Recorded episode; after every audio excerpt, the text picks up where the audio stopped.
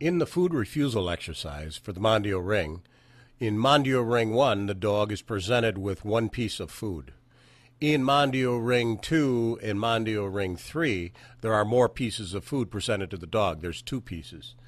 In the Mondio Ring two and three, there are also six pieces of food, different kinds of food, that are laid around the field by the judge at the discretion of the judge. There are rules that the food cannot be placed too close to where the dog will do the little woods and other exercises.